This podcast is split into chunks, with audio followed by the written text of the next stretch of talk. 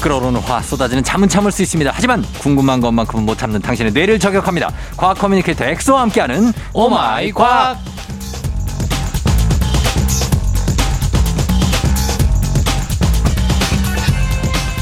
어떤 질문을 해도 자판기처럼 답이 나오는 분이죠. 과학 커뮤니케이터 과학과 엑소 어서 오세요. 어떤 질문을 해도 정답이 콸콸콸. 뭐야 뭐야 뭐 하는 거예요? 아 여기 또 이제 수산님이 때 예. 출연하시잖아요. 곽수산 씨랑 또 친하시잖아요. 아 친하죠. 예, 예. 이제 각수산 씨께서 이런 성대모사 되게 잘하거든요. 아, 잘하죠. 네, 그래서 예. 한번 저도 따라해봤습니다. 아 진짜 어, 그럴 수 있죠. 그저께 네. 늦잠을 자고 지각을 했습니다. 아, 예. 아, 어떻게 방출시킬까요? 제가 그 요일로 가서 네네. 차, 차라리 그냥 오바의 과학을 두 번 하는 걸로. 아 그렇게 하는 제 어, 이제 삼진 아웃제니까 어. 한 번 봐, 아한번한 번 봐준 것도 너무 이건 너무 이 큰 FM 댕지 코너에 예. 지각을 하다니. 아 이거는 있을 수 없는 일이다. 근데 저도 좀 죄송하게 하는 게 예. 이게 이제 그 저도 한번 어, 저기 지각을 더 자주 하시잖아요. 네, 그래서 뭐 아, 네. 뭐 할 말은 없으실 겁니다. 좀- 아 성실하게 네. 하겠습니다. 예, 그래요. 요즘에는 과학을 넘어서 콘텐츠 관련 강의도 하고 있다는. 아, 네, 뭐 제가 실시간 네. 소통 수업을 하고 있지 않습니까? 초등학생 대상으로. 그쵸. 예. 그래서 거기에서 제가 선생님들이 뭐 한 천명이 넘게 등록돼 있는데 음. 뭐 제가 전체 1등이에요. 어 진짜. 이제 판매율 일타네일타 1타 뭐 아침마당도 1타 강사로 나왔었으니까. 와. 아, 1타는 아니지만 네. 잘하는 새싹 1타가 되기 위한 어. 그래서 그, 어, 수- 그 수백 명의 선생님들 대상으로 강의도 오프라인에서 진행을 하고 있다. 네. 어. 요즘에 또. 왜 1타 강사는 보통 네. 우리가 보면 되게 고수익에 네. 그 수익이 보장되는 그런 직종이잖아요. 네네. 어떻습니까, 엑소는? 아, 저도 최근 들어서 많이 늘긴 했는데. 네. 근데 뭐 저는 뭐 돈을 바라고 시작한 것도 아니고. 어. 이거 많이 번다고 해서 뭐, 어, 뭔가 저는 그런 거 하고 싶어요. 이제 어. 조금만 이제 더 어- 안정적으로 수입이 이게 고정화되면은 예, 예.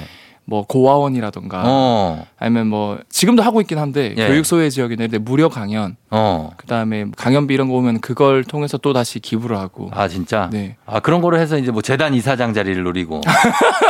그렇죠? 그렇죠. 약간 어떤 그런 어, 사단법인을 설립해서 음. 어, 설립해서 어떤 탐욕적인 어떤 어, 그런 그러니까 느낌이 밑에 또. 직원들 부리고 어. 아니에요. 근데 취지는 좋습니다. 진짜. 예, 많이 버셔서 좋은 일에 쓰시고. 네. 자, 오늘 오마이 과학, 과학 커뮤니케이터 엑소와 함께 세상의 모든 과학 궁금증 풀어보는데 여러분들 고- 평소에 궁금했거나 꼭 알고 싶었던 것이 있다. 단문 50원, 장문 100원, 문자 샵8910 무료인 콩으로 또 FM댕진 홈페이지 게시판에 남겨주셔도 저희가 보도록 할게요. 자, 오늘 첫 번째 주제는 요즘에 다시 코로나가 확산세예요. 네. 그래서 위생을 신경 써야 될 텐데 위생 제품들 보면은 거기에 뭐 항균, 향균, 소독, 살균, 멸균 뭐 정말 다 많은 말들이 있는데 이게 다 그쵸. 같은 뜻인지 아니면 차이가 있는지. 아, 이게 당연히 단어가 다르다는 건 차이가 있겠죠. 예. 근데 많은 분들이 이거 헷갈려 하시거든요. 헷갈려요. 그래서 오늘 제가 정확하게 정리를 해드리려고 정리를 했는데 예. 일단 향균이라고 되어 있는 제품이 많은데 음. 사실 향균이라는 단어는 없는 단어거든요. 그쵸. 이거 저희도 항상 보면서 네. 향균? 네. 그 뭐지? 향기를 갖고 있는 균인가? 뭐 이런 생각을 했어요. 네. 그래서 사실 정확하게는 항균이 맞죠. 항이죠, 항. 네, 항. 예. 그래서 싸우, 싸우는 어, 항. 뭔가 저항한다 예, 할 때 항전하다. 음. 예.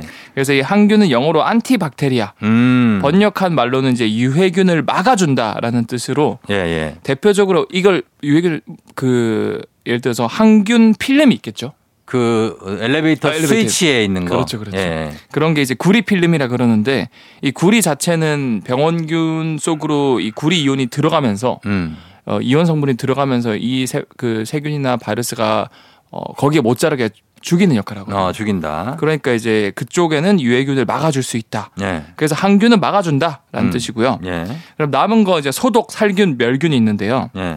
이제 소독은 이제 병의 감염이나 전염 등을 막기 위해서 예. 이 바이러스, 세균, 곰팡이 등 병원균을 죽이는 것을 말해요. 그렇죠. 소독은 알죠. 네. 예. 그리고 살균, 멸균도 죽이는 거거든요. 예. 근데 뭐가 차이냐? 음. 소독은 완벽하게 다 죽이진 못해요. 아. 예를 들어서 병원균이 혹독한 환경에 처했을 때 음. 얘네들도 나름 그 환경에 이겨내기 위해서 예.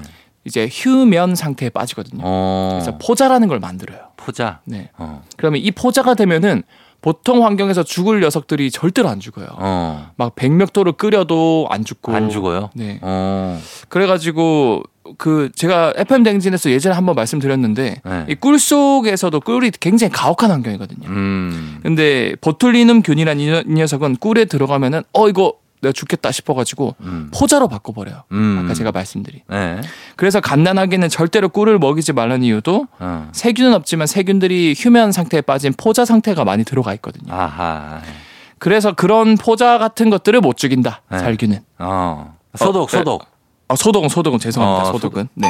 예, 이런 때 한 번씩 오, 들어가요. 이 네, 효과음이. 가차 없습니다. 네. 예. 소독은 못 죽인다. 제대로 된 정보를 전달해 주셔야 됩니다. 네네 죄송합니다. 소독이었고요. 네, 소독이었고요. 어. 이제 남은 게 이제 살균 멸균이죠. 살균. 네. 이제 살균은 세균을 포함한 모든 형태의 병원균을 네. 특정 약품을 처리하거나 아니면 높은 열로 완전히 저세상으로 보내는 것을 말하는 거예요. 음, 그렇죠. 예. 근데 여기서 멸균이랑 차이가 뭐냐면 예. 어, 멸균이 좀 더 세요. 멸균 세요? 네, 멸균이 아, 좀 더 똑같은 세요. 게 아니에요. 똑같은 게 아닙니다. 어. 이제 멸균은 살균보다 더 강하게 처리하는 걸 뜻하는 거고 아예 사멸시키는 거구나. 완전히 그냥 아까는 제가 병원균을 죽이는 게 살균이라 그랬잖아요. 네. 멸균은 모든 균을 죽여요. 어. 이게 우리한테 조- 도움이 되는 유익한 균이든 아, 아. 유해한 균이든 유익 유해 다. 그렇죠. 아하. 그래서 즉 정리해 보자면 음. 항균은 못 자라게 만드는 거 막아주는 거. 네. 그 다음에 소독보다는 살균이 더 많이 없애고 살균보다는 음. 멸균이 더 많이 없앤다. 어. 그래서 우유 중에서도 그냥 일반 우유는 살균 우유고요. 예. 또 멸균 우유니까 또 따로 팔아요. 어. 그 멸균 우유는 제가 120도 막 이렇게 끓인 거거든요. 오랫동안. 어. 예, 예. 음, 그래서 멸균 우유가 어떻게 보면은 더 균이 많이 없기 때문에 유통기한이 더 길긴 하지만 음. 그만큼 영양분도 많이 파괴된 상태다. 음, 그리고 유익균도 많이 없는 그렇죠, 그렇죠. 상태다. 이렇게 참고하시면 되겠습니다. 어, 항균, 소독, 멸- 살균, 멸균에 대해서 저 차이점 알아봤습니다. 자, 음악 한 곡 듣고 와서 다음 궁금증 풀어볼게요. 악뮤, 초록창가. 악뮤의 초록창가 듣고 왔습니다. 자, 조종의 FM댕진 4부, 과학 커뮤니케이터 엑소와 함께 오마이과학 함께하고 있는 토요일인데요. 자, 이제는 이제 여름에 여- 뭐 다이어트를 하시는 분들 되게 그렇죠. 네. 많잖아요. 엑소는 근데 다이어트를 해본 적이 있어요? 뭐 너무 뭐 좀 날씬해가지고. 일단 뭐 저는 일일 일식을 하고 있기 때문에 예. 뭐 일일 일식 한지도 한 5년 정도 돼서 생활이 다이어트네요. 생활 자체가 이미 익숙해서 저는 별로 배고픔을 자주 안 느껴요. 그래요? 네. 오. 그리고 또 그 사실 이런 게 약간은 타고난 것 같아요. 그래요? 제가 최근에 그 유전자 검사라 그러죠. 예. 이거를 해봤거든요. 어. 그러니까 저 그 탄수화물이나 이- 뭐 단백질 이런 걸 지방으로 바꿔주는 예. 뭐 그런 FTO 유전자 이런 것들이 있거든요. 예. 예. 살을 좀 잘 찌게 해주는 유전자들이 있는데 예. 저는 그게 활성도가 되게 떨어져 있대요. 어. 그래서 저는 잘 안 찌는 체질이다. 그게 뭐 태어날 때부터 그런 거예요? 아니면은 점점 후천적으로 변한 거예요? 그게 태어날 때부터 그러는 거를 이제 유전자에 의해서 결정된다라고 생각하는 과학자들이 있고 예. 그다음에 그 유전자가 있음에도 불구하고 그걸 키고 낄 수 있는 환경도 중요하다. 음. 그걸 후생 유전학 에피제네틱스라 그러거든요. 예. 예. 둘 다 중요하다고 요즘에는 이제 중론입니다. 아, 둘 다 중요하다. 그래서 타고난 것도 있지만 네. 자기가 어떻게 관리하냐에 따라서 그 유전자가 발현이 잘 안 돼서 음. 뭐 다이어트를 뭐 허기짐을 좀 덜 느낄 수도 있고 어. 그래서 어떻게 보면 반반이다. 어. 음. 그러니까 막 뭐 예를 들어 운동선수 집안이다 해서 다 운동을 잘하는 건 아니에요. 네. 그렇죠. 예, 그런 식으로 자기 후천적인 그런 영향도 있다. 네네. 알겠습니다. 예. 자, 지금 청취자 5670님이 네. 밤에 먹고 자면 아침에 더 허기가 진대요. 네. 밤에 먹 야식을 먹으면 아, 네. 이거 과학적인 이유가 있습니까? 아, 이게 맞아요. 사실 우리가 야식 절대 못 참잖아요. 맛있으니까. 예, 예. 근데 야식 먹고 자면 이상하게 야식을 안 먹고 그냥 자고 일어났을 때랑 비교해 보면 어. 오히려 먹고 잤을 때 더 배가 고픈 이상한 경험을 하신 분들이 많거든요. 그리고 왜 그런 거예요? 이거 경험을 해봤어요? 어, 저도 야식 먹어본 적 있죠. 네. 근데 먹어보면은 오히려 아침에 더 배가 고프거든요. 왜 그런 거죠? 그래서 이거를 제가 과학적으로 찾아보니까 네. 실제로 과학입니다. 음. 어, 그 전에 이제 우리가 혈당에 대해서 간단하게 공부하고 가면 이야기가 쉬운데 네. 이 혈액 속에는 포도당이 들어있거든요. 네. 근데 이게 혈액 속에 얼만큼 포도당이 들어있는지 나타내는 수치가 혈당이라 그러죠. 그렇죠. 아무튼 우리 몸은 혈당을 일정 수준으로 한 100 정도로 유지하려고 하거든요. 100에서 110 정도로. 그래서 인슐린이 분비되잖아요. 그렇죠. 네. 근데 이게 갑자기 당이 높아지면 쫑지 형님께서 말씀해 주신 것처럼 인슐린을 분비해서 세포에 이제 혈액 속에 있는 당을 높아진 당을 조절하는. 세포 속에 넣어서 조절해 주고 그렇죠. 그렇죠. 네. 그런데 이게 참 우리가 너무 정교하지 못한 게 이 음. 예를 들어서 야식은 보통 칼로리가 높은 음식을 많이 먹거든요. 뭐 치킨. 치킨, 라면, 네. 특히 이제 탄수화물이죠. 네. 이런 녀석들을 우리가 먹으면은 아주 빠르게 혈당이 올라가는 식품들이에요. 어. 그러니까 우리 몸 입장에서는 잘라고 누웠는데 갑자기 어 자는 시간인데 갑자기 뭐 뭐야 혈당 왜 이렇게 막- 뭐, 높아져? 뭐, 막 들어와. 막 들어와요. 어. 그것도 너무 가파르게 올라가는 혈당. 얘기도 없이 갑자기 들어와. 그러니까 놀래가지고 어 뭐야 왜 이렇게 갑자기 혈당이 높아져 하면서 아. 분비 하면서 막 인슐린이 어. 딱 100 정도만 분비돼도 충분히 정상치로 떨어뜨릴 수 있는데 예. 막 300, 400, 500이 확 나오는 거예요. 췌장에서. 최장에서 우와 형 다 예. 하시네요. 저 의학 프로그램 진행자입니다. 아, 대단하시 역시 이 정도는 의학, 역사, 기본입니다. 과학, 기본입니다, 기본. 예. 경제까지. 그래서 혈당, 인슐린 분비 엄청 분비해서. 그러니까 너무 분비되니까 예. 이게 사실은 일정 수치로만 떨어지면 좋을 텐데 음. 필요 이상으로 이제 혈당이 너무 바닥으로 쳐버리는 거예요. 저, 저혈당이. 저혈당이 되는구나. 되는 거예요. 예. 그러면 이렇게 되면 또 우리 몸 입장에서는 어 포도당이 없네 어. 뭐만 빨리 먹어야 돼 어. 이렇게 또 착각을 하는 거예요. 착각이구나. 네. 아. 그래서 허기짐을 다시 느끼게 되는 거고 음. 이것 때문에 우리가 야식을 먹고 자면 아침에 허기짐을 느껴서 이제 또 아침에 뭔가 주워 먹으면서 깨어나게 되는 거예요. 아, 그래. 꼭, 꼭 주워 먹어야 되나요? 표현 자체가 좀. 아 보통 이제 빵 같은 거 이렇게 쪼그라서 주워 먹으면서 이제 잠에 깨기도 아. 하고 그러니까 그렇게 된다. 그러면은 그럴 때 만약에 이제 전날에 야식을 먹고 잤는데 아침에 배가 고프면 안 먹어야 되겠네요. 어 참아야죠. 참아야 이거 돼요? 배- 그 거짓된 허기짐이라 그러죠. 아. 잘못된 배고픔이고 네. 어 결국에는 이런 식습관 자체가 음. 세포 속에 포도당을 엄청 쌓고 음. 또 쉽게 살이 찌는 체질로 가는 지름길이거든요. 음. 그래서 야식이 먹고 싶으면은 최대한 뭐 혈당을 천천히 올려주는 음식, 음. 잡곡밥, 어. 오트밀 어. 이런 거를 야식으로. 왜, 왜 웃어요? 왜? 아 근데 야식 생각하면 누가 잡곡밥을 저 우리 야, 우리 야식 먹을까? 나 나는 현미, 현미 먹을게. 나는 오트밀, 오늘 오트밀 갈래? 귀리. 아, 귀리 먹고 알았어. 그럼 나는 당근 그냥 생 당근 먹을게. 야식으로. 과- 과일 껍질 이런 거. 아, 그래. 참, 이거 현실, 비현실적이긴 한데. 네. 어쨌든 간에 이렇게 하는 게 건강엔 좋다는. 그렇죠. 가끔 네. 근데 뭐 야식 가끔 매일 음. 먹는 거 힘들지만 네네. 음. 이제 어렵지만 가끔 정도는 그래도 근데 이제 또 이게 먹- 먹고 바로 3시간 전에 먹고 자면 네. 이게 역류성 식도염 걸려요. 아 맞아요. 이게 다시 올라온다고. 이게 어떻게 보면 우리 위 입장에서는 이 그 밥 안에 있는 음식 안에 있는 세균 발에서 죽여주기 위해서 어, 위산이 분비돼서 평소엔 분비 안 되거든요. 그쵸. 근데 먹는 순간 어 또 들어왔네 하면서 위산 분비해요. 네. 근데 우리가 평소에 서서 앉아서 이렇게 활동하는 게 아니고 눕기 때문에 그러니까 늦- 자잖아요. 그렇죠 위산이 역류를 하면서 예. 이제 큰일 날 수 있는 거죠. 그래서 이제 운동하시는 분들이 자주 나눠서 먹잖아요. 네. 그것도 안 좋다는 얘기가 있어요. 아, 맞아요. 그때마다 위산이 분비되기 때문에 그렇죠, 그렇죠. 예, 위 건강에 안 좋다는 얘기도 있습니다. 자, 그러면 어, 요 7840님 질문은 또 얼음을 많이 찾게 되는데 더우니까 네.